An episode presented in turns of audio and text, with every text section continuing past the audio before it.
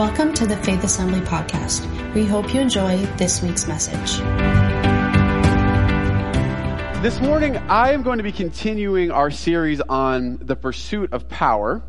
And in doing so, I was just thinking about our fast. And obviously, we joke about our fast, and Pastor Christian looked like he was on his last leg there. But this really is such an amazing time where we, as a church body, as a community of believers, get to come together in a time of prayer and fasting for what God is doing right now in our lives, in our community, in our families, in our nation. And it is such an amazing time to be able to do that in a focused way. But as we've been doing this fast, there have been some things that have been becoming more evident and more apparent. And I've had a few people come and talk to me and say, you know what, Pastor Sam? When we talked about contradiction, that's something that I'm facing right now. There is a promise that I know God has for me, but there is a contradiction that feels so present. It feels so apparent to me right now. And, and I see it coming to the surface. And I think this is a really good thing. This is something that, that we go through in life, but often we don't recognize the contradiction. We feel the frustration of situations. We feel the anxiety or the fear or, or feeling overwhelmed, but we don't always recognize that there is a contradiction present and that there is a purpose that God has for us in the midst of the contradiction. You see, we can't just be aware that there's a contradiction. We have to know how to respond to the contradiction. How do we respond in the moments of time where we know there's a promise that God has spoken and yet everything in our lives seems to be coming against it? And it's in these moments that we have to remember that the most important thing that we could do is to stand on the promises of God. In the midst of the contradiction, we have to stand on what God has said. We have to know what he said and we have to stand on what he has said. And what we said last week is so important and it's so true. That the word of God, that the power of God, that, that God's ability in our lives is just as present in the moment that God makes the promise as it is in the midst of the waiting and the circumstance and the contradiction as it is in the fulfillment of the promise itself. And I say that today because I want us all to know that wherever we are in this, in this journey, Wherever we are from, from the beginning parts of our relationship with God to, to a seasoned Christian who has been believing and, and partnering and pressing into something for decades, that God's power is present wherever you are. It's available to you, and it is what we need in order to be able to move forward into what He's called us to do. This morning, we're going to continue in looking at this pursuit of power. But in order to do so, I want to look at the life of Jesus. I want to look at the one who exemplified power. The one who, whose ministry, whose life on earth was marked with the continual presence of the power of God. That wherever Jesus went, Wherever he, he prayed, wherever he ministered, that lives were changed, that healing took place, that lives were raised from the dead, that things changed and happened in the spiritual realm because Jesus was present. And this is what we're in pursuit of. You see, when we talk about power, we're not just talking about this cosmic thing and this, this idea of things happening. We're talking about the answers we need in the situations that we're going through. We're talking for, uh, about the, the character development inside of us in the midst of the situations. We're talking about the provision that we need that can only come from God. And yes, we're talking about the miraculous power that when we see sickness and we pray, we expect to see his healing. That when we see a need, that we don't just observe it and say, okay, there's a need, but that we understand that if the power of God rests inside of us, that we might just be the answer to that need. That when we are led by the Holy Spirit to pray for the sick, to believe for healing, to stand in the gap when somebody is going through something that we know that we are not there on our own power, but we are there on behalf of our Father in heaven who has empowered us to be his representation on earth. So that's what we're talking about here today. And we're going to go back to the life of Jesus and who was, of course, the Word. and the Word that was made flesh. We said last week that the Word itself is the source of our power, right?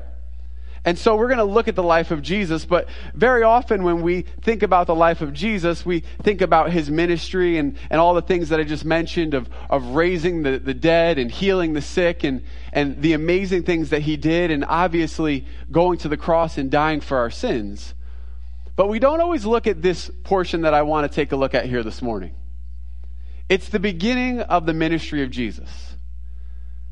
For most ministers or people who are involved in ministry, there's a process that we go through. It starts in the local church. It continues in a time of study and a time of preparation. There might be seminary involved or, or training and, and various aspects of that. But for Jesus, it was a little bit more of an unconventional approach. You see, Jesus did spend time at church. He, he spent time in the synagogue, in the temple. We see this in Luke chapter 2 where his parents forget about him. This is a really bad thing when you misplace the Son of God. But he was there. He, he said, Didn't you know that I would be about my Father's business? He was where he was supposed to be. It says that in that time he grew in stature both with God and with man. So he was being prepared. But then we lose sight of him, at least in the scriptures. We don't see that time from childhood up to the time where he comes back on the scene and he's baptized by John in Luke chapter 3. He comes back on the scene, and, and then it says from the time of his baptism, this very curious verse um, that we read in Luke chapter 4, verse 1, and it says, And Jesus, full of the Holy Spirit, returned from the Jordan and was led by the Spirit into the wilderness. So Jesus, he goes into a place of, of obscurity, at least as far as what we can see. And when he returns, it says that he is greeted with this opportunity to be led by the Holy Spirit into the wilderness. Now, the wilderness is not a word that we often like to talk about because the connotation with the wilderness is a time without. It's a time where we don't have the things that we want. It's not comfortable. It's not where we thought that we would be. But yet, what we're going to see here today in this message is that there is a purpose for the wilderness. There is a purpose for the seasons in our lives where we feel like we're going through the wilderness. The times where we don't have the answers that we're looking for, and the times where we're not sure how we got to the place where we find ourselves. Has that ever happened to anybody in this room before? Where you look around, you're like, oh man, this is not where I expected to be. How did I end up here? Anybody else? The thing is, though, is that we have to be aware of how we got there because sometimes there are moments in time where we ended up where we ended up because we did something stupid. Sometimes when we look around us and we see our surroundings, it's not because of something someone else did, it's because of something I did. And I find more and more with young people, it would be a really good thing for them to understand this principle. How did I end up here? Why is God doing this to me? And we're like, God is not doing this to you. You clearly made a decision or a series of decisions, and now you are where you are. Thank God for grace, right? We have to understand when our own decisions have led us to that place. But that's not what I'm talking about here today. I kind of want to go on a tangent about personal responsibility and, and investing in our kids, and I think we should definitely do that, right? But I'm talking about today those moments in time where we ended up in a place where we didn't expect to be, and it's as a result of our pursuit of God. That ending up in the wilderness sometimes is as a result of us trusting God, of us believing in what He says, in us pursuing what He's called us to do. And then we look around and we're like, wow, this did not look how I thought it was going to look. Sometimes that's just life in God. But there is a purpose for those moments. There is a purpose for those seasons. There's a purpose for the times where things didn't go the way we would expect and the times of contradiction but it is about what we do in those moments that makes all the difference. It's about what we do in those moments that really is going to be the investment in the areas that are unseen that are going to bear the fruit for the places for everyone else to see. And so the wilderness has a purpose, and, and that was the case with Jesus. So Jesus was led into the wilderness by the Spirit. And then we get to verse 2, and it says, And for 40 days, being tempted by the devil, he ate nothing during those days. And when they were ended, he was hungry. At this point, I would like to thank Luke for one of the most obvious statements in all of Scripture. He didn't eat anything for 40 days, and he was hungry. Yes, and that resonates with some of us here today. But what's worse than being in the wilderness? Being hungry in the wilderness. What's worse than being hungry in the wilderness? Being hungry in the wilderness and being greeted by Satan. And this is where Jesus finds himself. He's in the wilderness, he fasts for 40 days, and he's greeted by Satan, and we see this exchange take place. And I want you to pay attention to, to some of this dialogue here. It says in verse 3 And the devil said to him, Jesus, if you are the Son of God, if you are the Son of God, command this stone to become bread. And Jesus answered him, It is written, Man shall not live by bread alone. And the devil took him up and he showed him all the kingdoms of the world in a moment of time and said to him, To you I will give all of this authority and their glory, for it has been delivered to me and I will give it to whom I will. If you then will worship me, it will all be yours. And Jesus answered him, It is written, You shall worship the Lord your God, and him only shall you serve. And he took him to Jerusalem. He set him on the top of the pinnacle, and he said to him, If you are the Son of God, throw yourself down from here. For it is written, He will command His angels concerning you to guard you and on their hands they will bear you up, lest you strike your foot against a stone. But Jesus answered him, It is said, You shall not put the Lord your God to the test. And when the devil had ended every temptation, he departed from him until an opportune time. All right, so we know this interaction taking place between Satan and Jesus in the wilderness, and, and there's a lot that can be taken from this passage.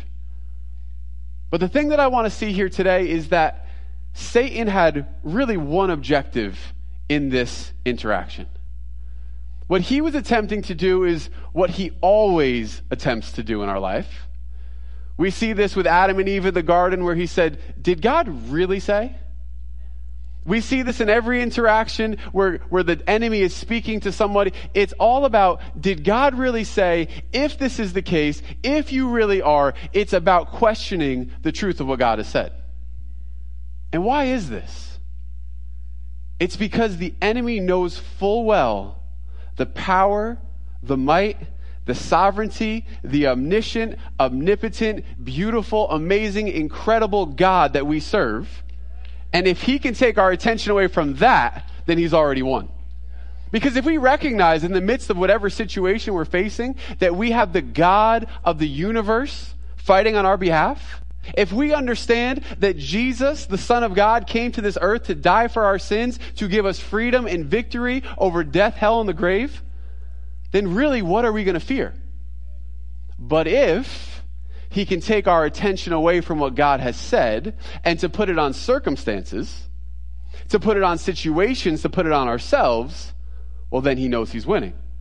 So he says to Jesus, if you are the Son of God, if you are the Son of God. But how does Jesus respond? He goes back to the Word. He says, It is written. It is written. It is also said. He goes back to the Word, the Word, the Word. The Word is just as powerful in the moment of being challenged as it is in the moment of fulfillment. The Word is the thing that when the Word is attacked, the Word is the answer. That when the word is being questioned, when the truth of what God has said is being brought up to a place of being put on trial, did God really say this? It's the word that gives us the ability to combat the lies of the enemy. But we have to know that in the midst of, of the wilderness, in the midst of the circumstances. And this is what Jesus knew. He responded, This is what God has said. This is what his word said. And because of this, this time in the wilderness, it was not just a time of being tested, but it was a time of preparation. It was not just a time of making it through the difficult time. Jesus didn't just barely make it through the wilderness. It wasn't something that, that when he comes out of the wilderness, all that happens is in spite of the wilderness. It's because of the time that he spent in the wilderness. It's because of his response to the contradiction. It's because of his response to the lies of the enemy. I want to ask this question today. What are the lies that the enemy is speaking right now in your life that you need to combat and overwhelm with the truth of the Word of God? What are the things that you believe to be true about yourself and your current circumstance that you need to reverse by listening and standing on the truth of what God has said? We have to know what He has said. And I want to reiterate this for a moment. What He has said. Not what we have thought. Not what our friends have said. Not what social media has told us. What, not what the, the news has reported. What has God said? What is He speaking to you? Because that is the source of the power. I want to point out today that in the wilderness, that in this time of preparation, what we invest really matters. What we sow in the time of the wilderness is going to pay big dividends in the time of the harvest. What we sow in the place of seeming darkness is going to be the thing that results in what we walk out of it with, but that's both good and that's bad. That's either that we chose to trust in God in the midst of what we were facing, or we chose to trust in us in the midst of what we were facing. But for Jesus, we see very clearly that he chose to trust in the Word of God. And because of this, the results are in Luke chapter 4 verse 14, it says, and Jesus returned in the power of the Spirit. What was the result of the wilderness? It's that Jesus returned in the power of the Spirit. Jesus didn't come out looking like Pastor Christian in the announcement video. Jesus came out looking like a man who knew his identity and his purpose on earth because he had invested what really mattered in the time of testing. For each one of us, in the time of testing, in the time of waiting, in the time of the wilderness, what are we investing?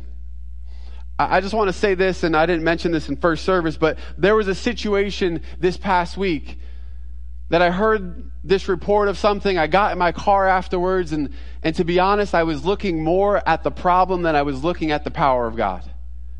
And I heard very clearly in my spirit, what are the seeds that you're sowing right now? What are the seeds that you're sowing right now in this moment of, of questioning, in this moment of, of uncertainty? What is it that you are choosing to intentionally sow right now in this moment? Because what you're choosing to sow right now is going to yield a harvest. Is it going to be a harvest of fear, or is it going to be a harvest that produces the promise and the power of God? I almost just want to stop here today because I, I really want us to hear this right now. Wherever it is that we are right now, you have to ask the question, what am I sowing right now? Am I, am I sowing the seed of faith in this moment? Or am I sowing the seed of doubt and questioning that is only going to produce more fear and reliance on myself? We have to know what it is that we're sowing. But for Jesus, he sowed in faith and it was returned to him in the spirit of power, in the power of the spirit. And it says going forward, and a report about him went out through all the surrounding country, and he taught in their synagogues, being glorified by all. You see, coming out of the wilderness, there was a realization.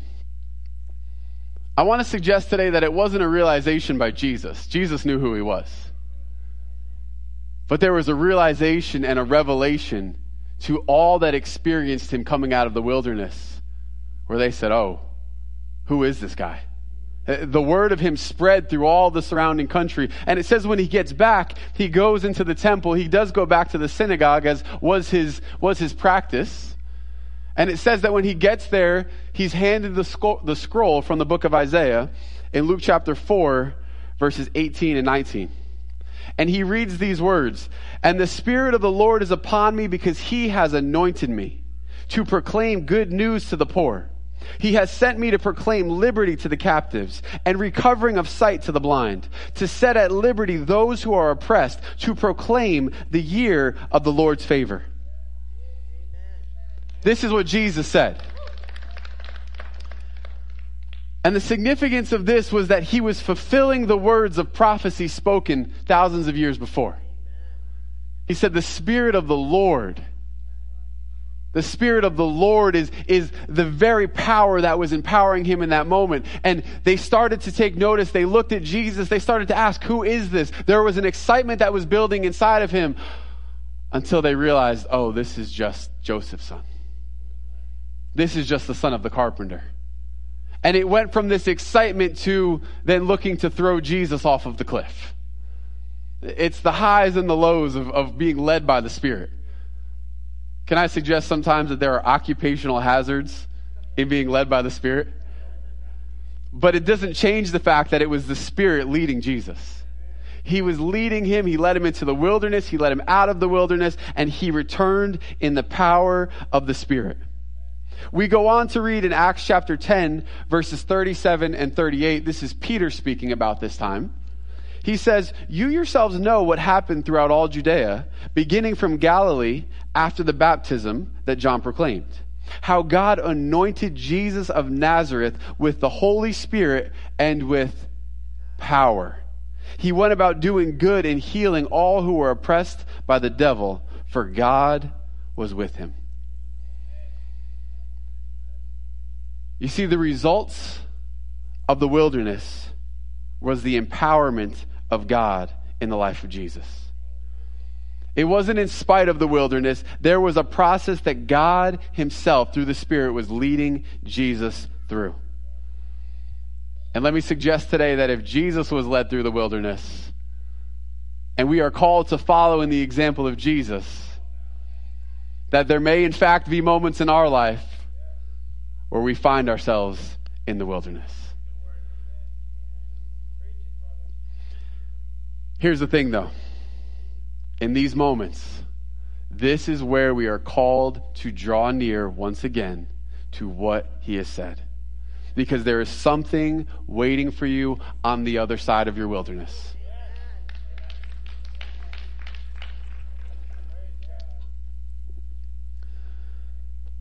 You see, the critical thing is that we remember and understand what he has said. So Jesus goes through the wilderness. He comes out empowered by the Spirit. He proclaims who he is, his identity. And we go on to read these words in John chapter 14, verse 12. In my opinion, these are words that have lived in infamy. He said, Truly, truly, I say to you, whoever believes in me will also do the works that I do, and greater works than these will he do, because I am going to my Father. Jesus wasn't content to walk in the power that, as I said, was the trademark of his ministry that was in everything that he said and he did. But instead, he made a promise to us. He said, You are going to do the things that I have done and even greater things. This was what this is what Jesus said. And so we know this, but the question has to then be asked why don't we see it in operation? At least to the extent that Jesus is referring to here. Why do we not see the power at work in our lives?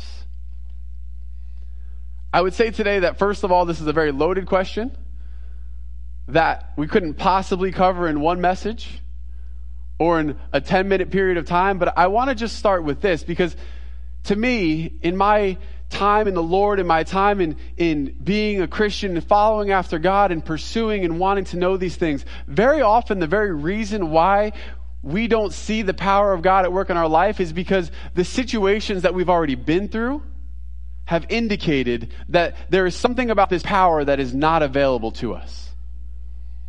That the disappointments of life have seemed to indicate to us that, well, this might be for some, but it's not for you. Or maybe we, we talk about how all the, the mission trips in the, the, the foreign countries that the power of God is manifesting there, but the power of God can't manifest here in America. We come up with theologies and, and ideas for why it's not happening. Some would go as far as to say the Spirit of God is not in operation anymore. That what happened in the book of Acts, that was for then, it's not for now. But that's not the promise of God. That's not the word of God. That's not the truth of God. God is still working. He is still at work in our lives. He's still at work on the earth. And as we keep saying, He has decided that it would be us that would be the carriers and the conduits of His power. But we have to believe it.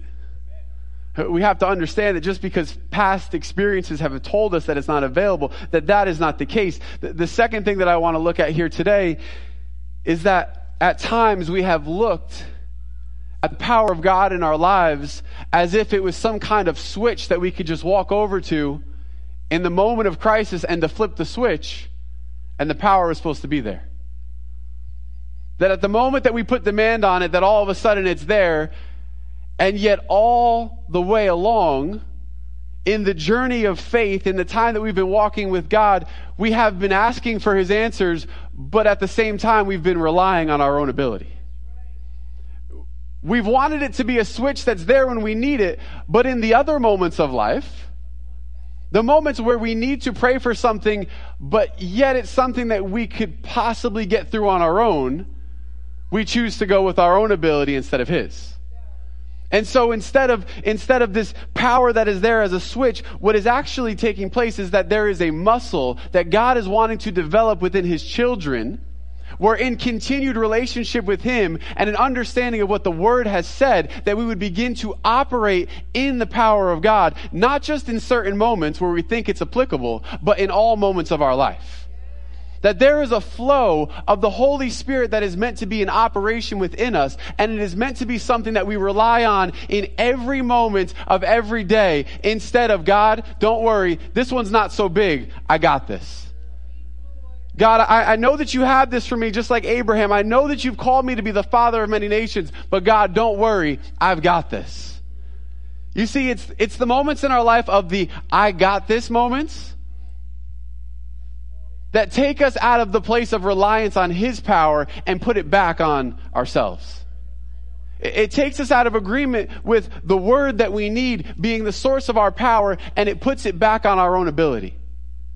And so in the times of the wilderness where we don't have the answers and we choose to rely on us, we are building a muscle. We are investing something in the wilderness that is going to have dividends on the outside. The only problem is when we invest it in us and not in Him and the truth of what He has said, it's going to be further reliance on ourselves.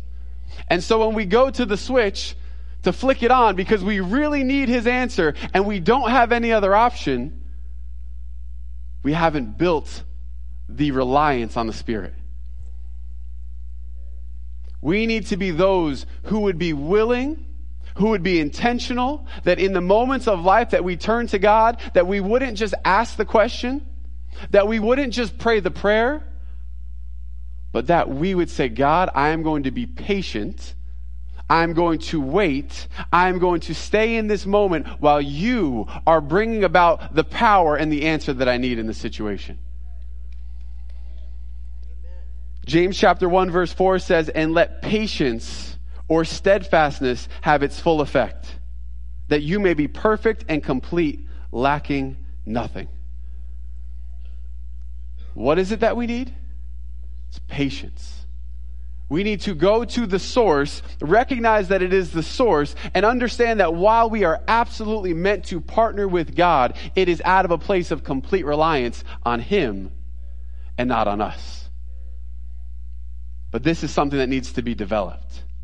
This is the flow. This is the empowerment of the Spirit that is meant to be in operation in our lives far more often than I think that we realize it or allow it to speak in us. You see, as we're talking about this, I just want to be very honest. This is something that, that I'm speaking to myself a lot. From the time I was a kid, I, I don't want to speak to the time I was a little kid because I don't remember, but like from the time I was a teenager, I can remember always feeling like I had to do it on my own, that I had to make it happen. Some of us are like that in this room. Uh, if I was working in the shop on a construction piece of construction equipment, I felt like I'm the one who has to figure this out. I know there's plenty of help for me. All I got to do is ask. But I'd be the one in the back, like lifting things that were as big as I were trying to fix things that I had no business trying to fix. Yes, learning in the process, but fully relying on myself. I asked this question in the first service. Have you guys ever seen Home Alone 2? Where like Marv is in the basement trying to build that tower of things so that he could get to the second floor. That, that's how I felt a lot of times. Trying to do it on my own, trying to make sense of it on my own because I felt like it was in my own ability that I was going to find my value and my identity. Can I tell you that's a very dangerous way to live our lives as Christians? That is not who we have been called to be. That in the moments of time where we don't have the answers, yes, there is the ability to operate in the gifts God has given us, but they need to be in cooperation with His Spirit and His truth. Because ultimately, what we are in pursuit of, pursuit of is His power, not our power. John chapter 5, verses 19 through 20 says, And Jesus said to them, Truly, truly, I say to you, the Son can do nothing of his own accord, but only what he sees the Father doing. For whatever the Father does, that the Son does likewise.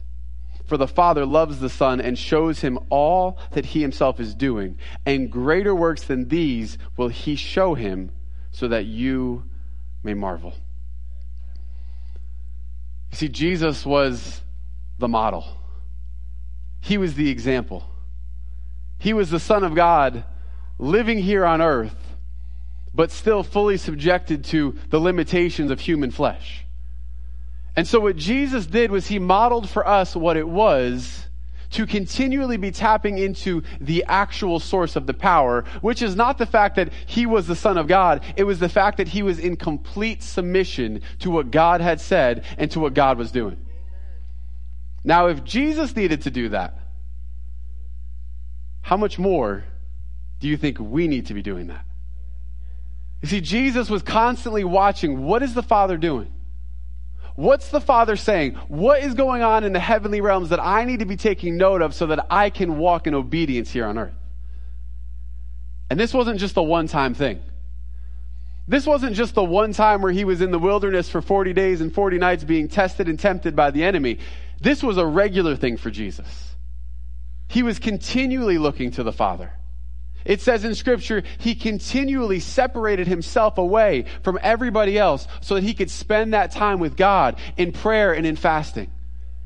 It says that he went away to the wilderness by himself to pray. Often he would do this. We saw this in Matthew 14, in Mark 1, in Luke 9, and Luke 22. We see this continually happening as Jesus is understanding there is a flow of power that is coming from heaven. And in order for me to be an operation of that flow, I need to be investing in the truth, in the word, and what God is doing right now. See, for Jesus, it wasn't even a switch and not an off switch. It was a release of what was already inside of him. It was a connection to the flow from heaven that he had invested in through the word and the truth of what God had spoken. For us in our lives, in the situations that we're going through, whether it seems like everything is going right or everything is going wrong, what is it that we are investing in? What is the word that we are standing on? And what is our expectation for what God is going to do, even when it doesn't happen in the exact moment that we think that it should happen? See, Jesus continually was living this out. There is a flow, church, that we are meant to be walking in operation in. This time of prayer and fasting is a time where we can seek Him, to say no to some of our own fleshly desires, to say yes to Him, to say, Jesus, what is it that you're speaking in this moment?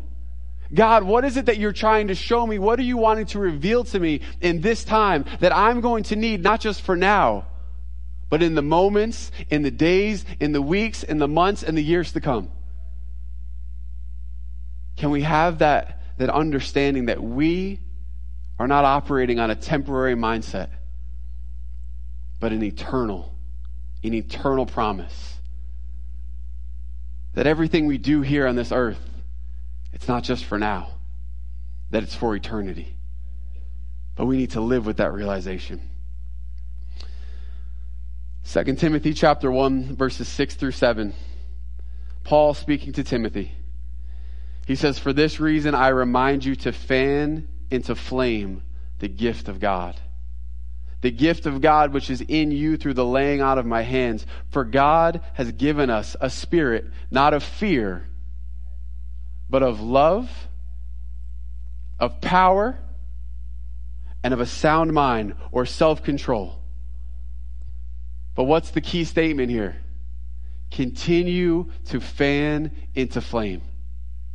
Continue to take what has been placed inside of you and continue to speak truth Continue to meditate on what God has said. Allow it to continue to grow. Allow it to continue to expand. I feel like there's a word in this of what God is speaking today, that God has put something in each one of you here today. That there is a fire that He has placed inside of us. That through the power of His Holy Spirit, there is something that lives inside of us that is greater than our minds have the ability to comprehend. And if in this time we would take the time to allow it to be fanned into flame, if we would allow the word to speak deeply into our hearts, if we would take this time out of obedience to Him to say, Yes, Lord, whatever it is you're doing, we want to be a part of it. Yes, Lord, that you would speak into those places, that you would take the fire that you've placed inside of us, and that you would breathe on it, Lord God, that it would grow, that it would expand, that it would increase, that it wouldn't be something that would be tucked away in the recesses of who we are, but that it would be the power of God in operation